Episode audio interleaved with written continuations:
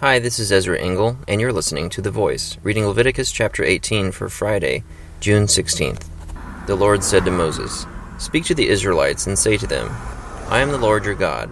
You must not do as they do in Egypt, where you used to live, and you must not do as they do in the land of Canaan, where I am bringing you. Do not follow their practices.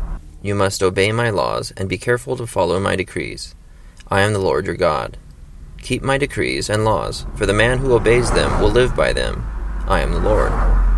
No one is to approach any close relative to have sexual relations. I am the Lord. Do not dishonor your father by having sexual relations with your mother. She is your mother. Do not have relations with her. Do not have sexual relations with your father's wife. That would dishonor your father. Do not have sexual relations with your sister, either your father's daughter or your mother's daughter, whether she was born in the same home or elsewhere. Do not have sexual relations with your son's daughter or your daughter's daughter. That would dishonor you. Do not have sexual relations with the daughter of your father's wife, born to your father. She is your sister. Do not have sexual relations with your father's sister. She is your father's close relative. Do not have sexual relations with your mother's sister, because she is your mother's close relative. Do not dishonor your father's brother by approaching his wife to have sexual relations. She is your aunt. Do not have sexual relations with your daughter in law. She is your son's wife. Do not have relations with her. Do not have sexual relations with your brother's wife. That would dishonor your brother. Do not have sexual relations with both the woman and her daughter.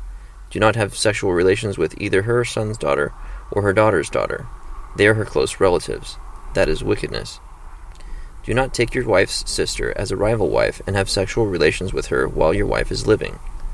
Do not approach a woman to have sexual relations during the uncleanness of her monthly period. Do not have sexual relations with your neighbor's wife and defile yourself with her. Do not give any of your children to be sacrificed to Molech, for you must not profane the name of your God. I am the Lord. Do not lie with a man as one lies with a woman. That is detestable. Do not have sexual relations with an animal and defile yourself with it. A woman must not present herself to an animal to have sexual relations with it. That is a perversion. Do not defile yourselves in any of these ways, because this is how the nations that I am going to drive out before you became defiled. Even the land was defiled, so I punished it for its sin, and the land vomited out its inhabitants. But you must keep my decrees and my laws. The native born and the aliens living among you must not do any of these detestable things.